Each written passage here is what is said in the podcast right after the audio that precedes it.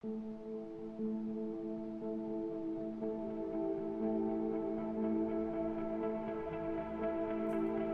para pendengar, bersama saya Ramadhanu Mulia, Anda sedang mendengarkan Telapak Tangan. Podcast ini akan membahas sisi lain dari kejadian atau cerita yang selama ini tidak terungkap. Dan hari ini, saya akan membahas mengenai salah satu kemacetan terparah dan paling mematikan sepanjang sejarah Indonesia, yang juga dikenal sebagai tragedi Brexit 2016. Kita akan mendalami faktor-faktor penyebab kejadian keadaan para pengendara selama terjebak kemacetan, upaya yang dilakukan pemerintah dan polisi, hingga bagaimana kemacetan ini dapat berakhir dengan korban jiwa. Cerita ini mengambil referensi dari Warta Berita Detik X dengan penulis Ibad Durrahman dengan judul Mengenang Tragedi Kemacetan Brexit. Selamat mendengarkan.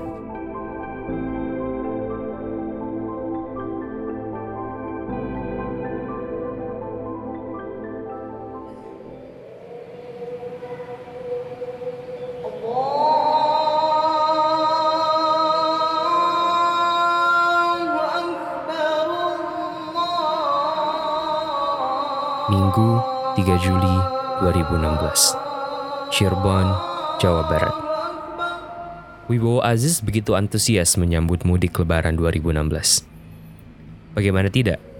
Tahun itu adalah tahun pertama tol Trans Jawa dibuka hingga Brebes Timur. Ia memprediksi perjalanan mudiknya akan jauh lebih lancar dari tahun sebelumnya. Selepas sholat subuh, Aziz bersama istri dan kedua anaknya memutuskan untuk berangkat dari kota rantauan Cirebon menuju kampung halaman Semarang.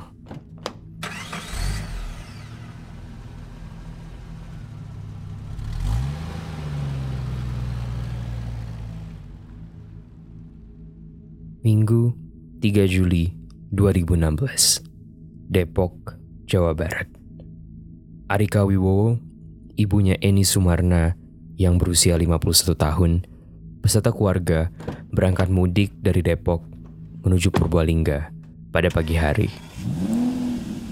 Mereka memutuskan untuk melewati tol Trans Jawa yang baru saja dibuka tahun itu.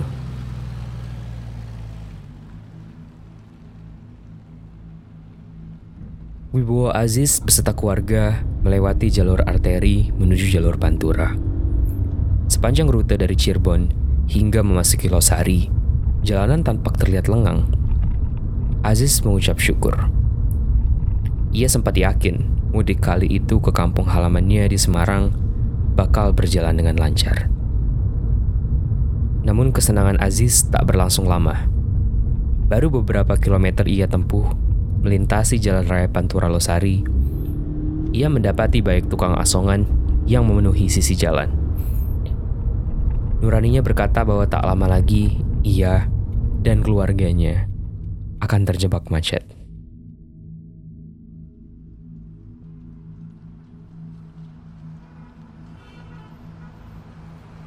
Di waktu yang kurang lebih sama, Arika dan keluarganya pun terjebak kemacetan sejak masuk di tol Cipali.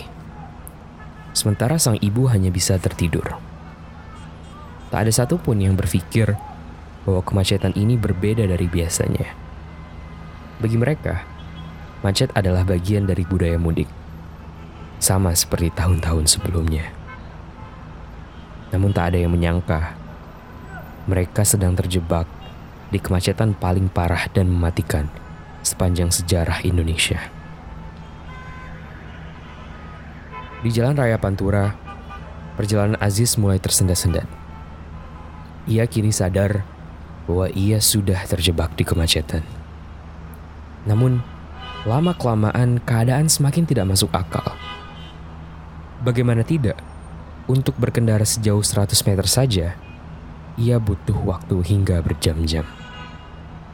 Para pengendara tidak bisa memarkirkan kendaraannya untuk beristirahat karena memang tidak ada jalur evakuasi.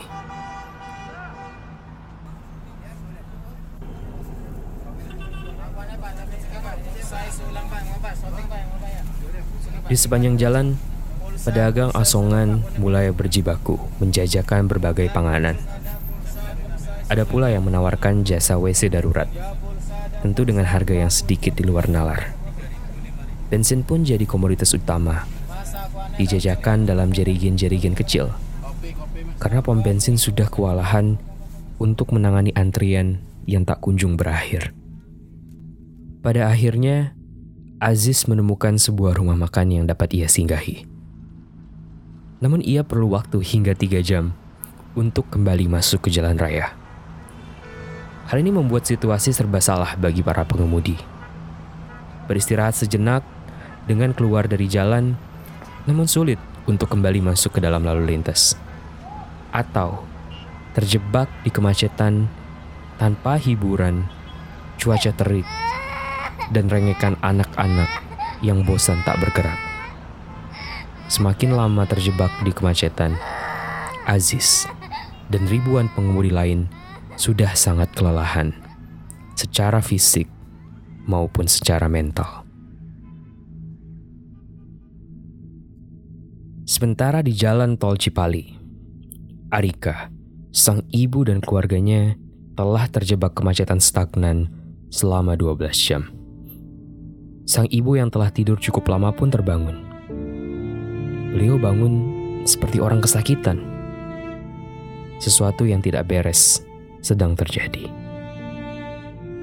Ketika ditanya, beliau tidak mengeluhkan sakit apa pun. Keluarga tidak mencurigai apa pun.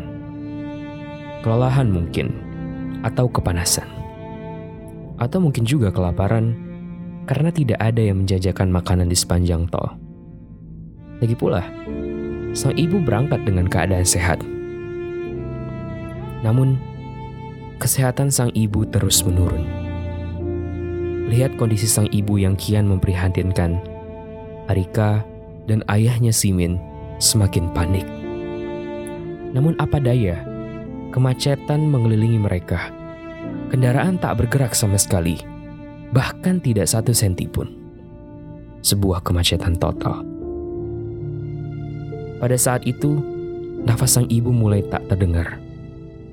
Keadaan di dalam kabin semakin suram hingga akhirnya mereka berhasil bergerak menuju pos polisi. Sang ibu segera dilarikan ke puskesmas, namun tragisnya nyawanya telah melayang. Kemudian diketahui bahwa Arika dan keluarganya telah terjebak dalam kemacetan bersama mayat sang ibu lima jam lamanya.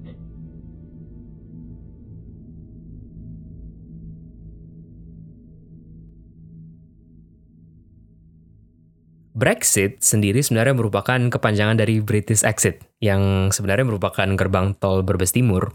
Nah, penggunaan singkatan Brexit ini tentu diinspirasi oleh uh, pemerintah Inggris yang pada saat itu memutuskan untuk keluar dari Uni Eropa dan uh, istilah British Exit atau Brexit pun jadi tenar pada saat itu.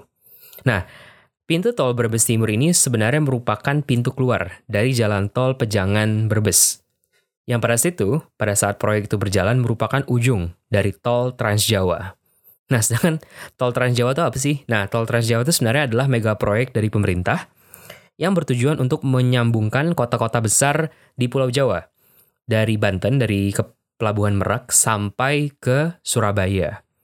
Dan diresmikan secara resmi oleh Jokowi pada tanggal 16 Juni 2016 dengan harapan pada saat itu untuk mengurai kemacetan pada mudik lebaran. Oke, terus kalau udah ada tol nih ya, kenapa kok bisa macet gitu? Nah, sebenarnya ada banyak faktor kenapa kemacetan Brexit ini bisa terjadi. Tapi hari ini kita akan bahas dua aja.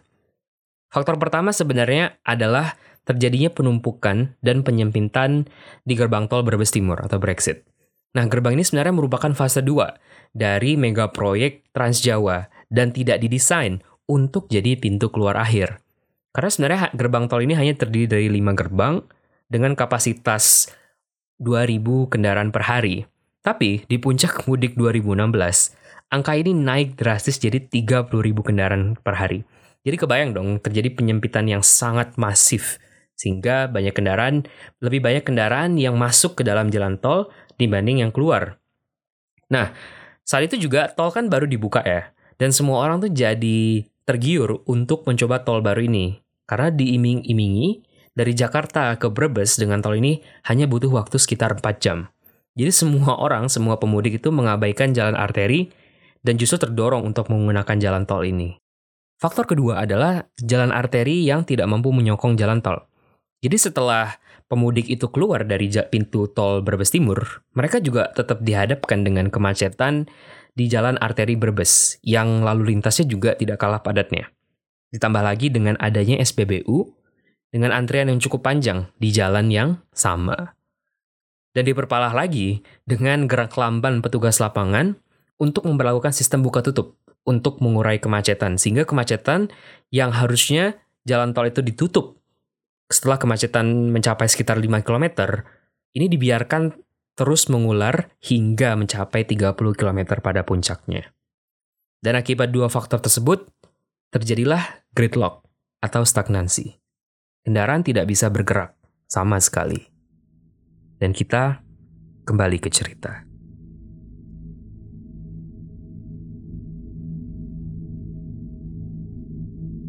Senin 4 Juli 2016 Aziz dan keluarganya telah terjebak di kemacetan selama 32 jam.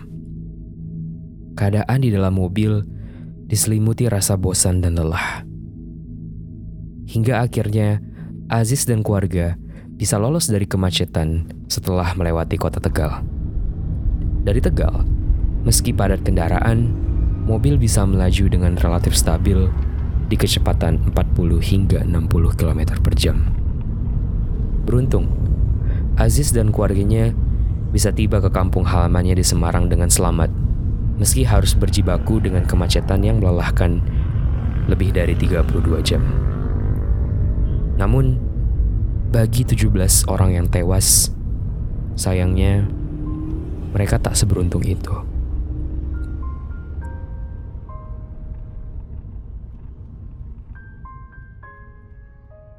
Puncak kemacetan di Brexit terjadi pada 3 hingga 5 Juli 2016.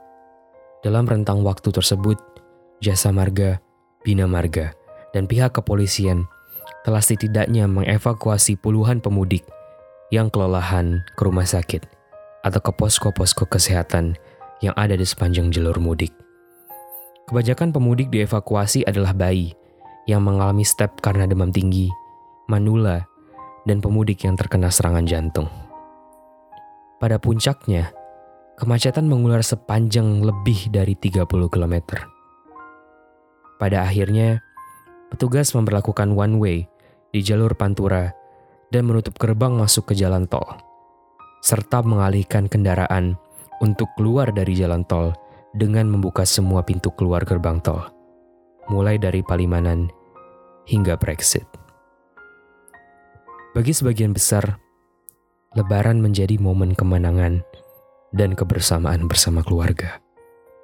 Namun, bagi keluarga yang ditinggalkan, Lebaran tahun itu berubah menjadi duka dan kehilangan.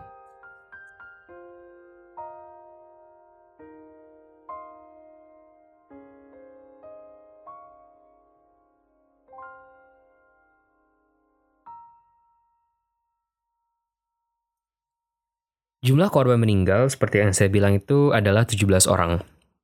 5 orang meninggal karena kecelakaan tunggal atau dengan kendaraan yang lain, sedangkan 12 orang meninggal karena terjebak kemacetan akibat kelelahan atau sakit, namun tidak bisa dievakuasi. Nah, pertanyaannya adalah, kenapa orang bisa meninggal di dalam kemacetan?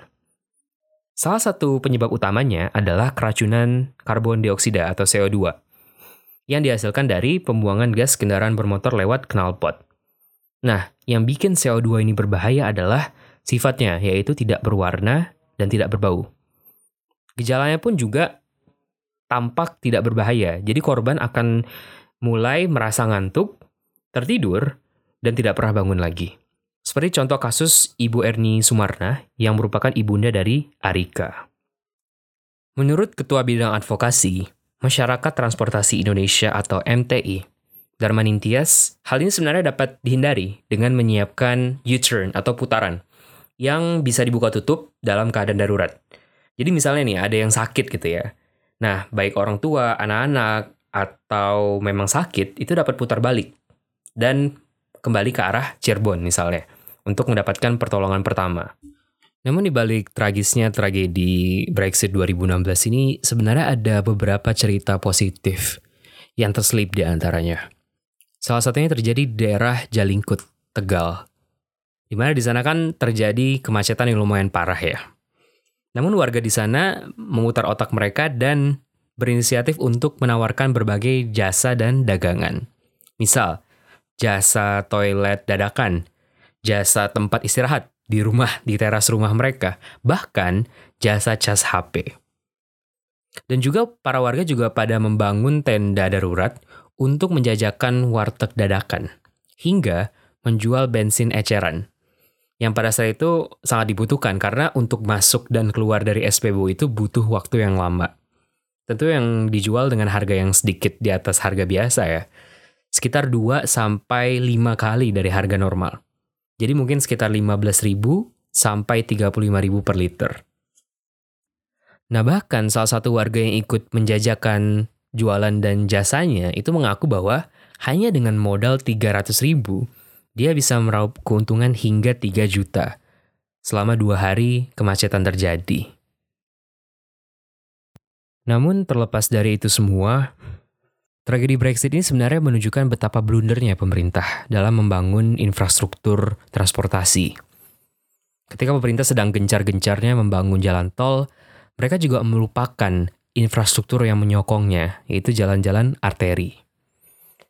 Sehingga Percuma sebenarnya ketika jalan tol banyak, namun tidak dapat disokong dengan jalan arteri yang ada. Namun akhirnya pemerintah berbenah. Mungkin salah satu kebijakan yang bisa kita rasakan sampai sekarang adalah penerapan sistem cashless atau pembayaran menggunakan uang elektronik di gerbang tol untuk mempercepat proses pergerakan kendaraan. Dan kini, Brexit juga tidak lagi menjadi gerbang terakhir dari tol Trans Jawa.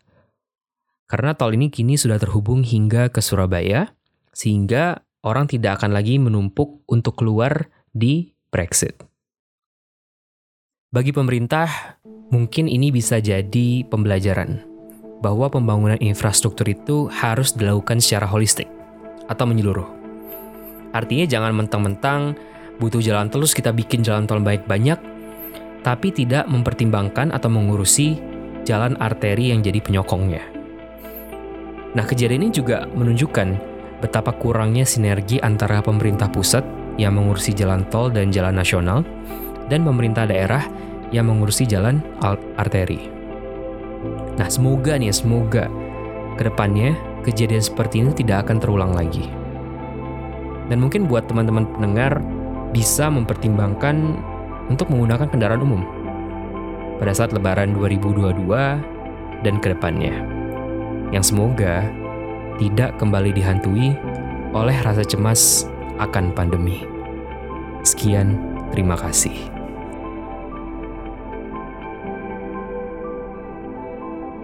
Hai, terima kasih telah mendengarkan podcast Telapak Tangan. Kalau kalian merasa ada kejadian, cerita, atau tragedi yang harus aku ceritain, kalian bisa langsung ke Instagram Ramaduna dan langsung DM aja. Pasti ku balas kok.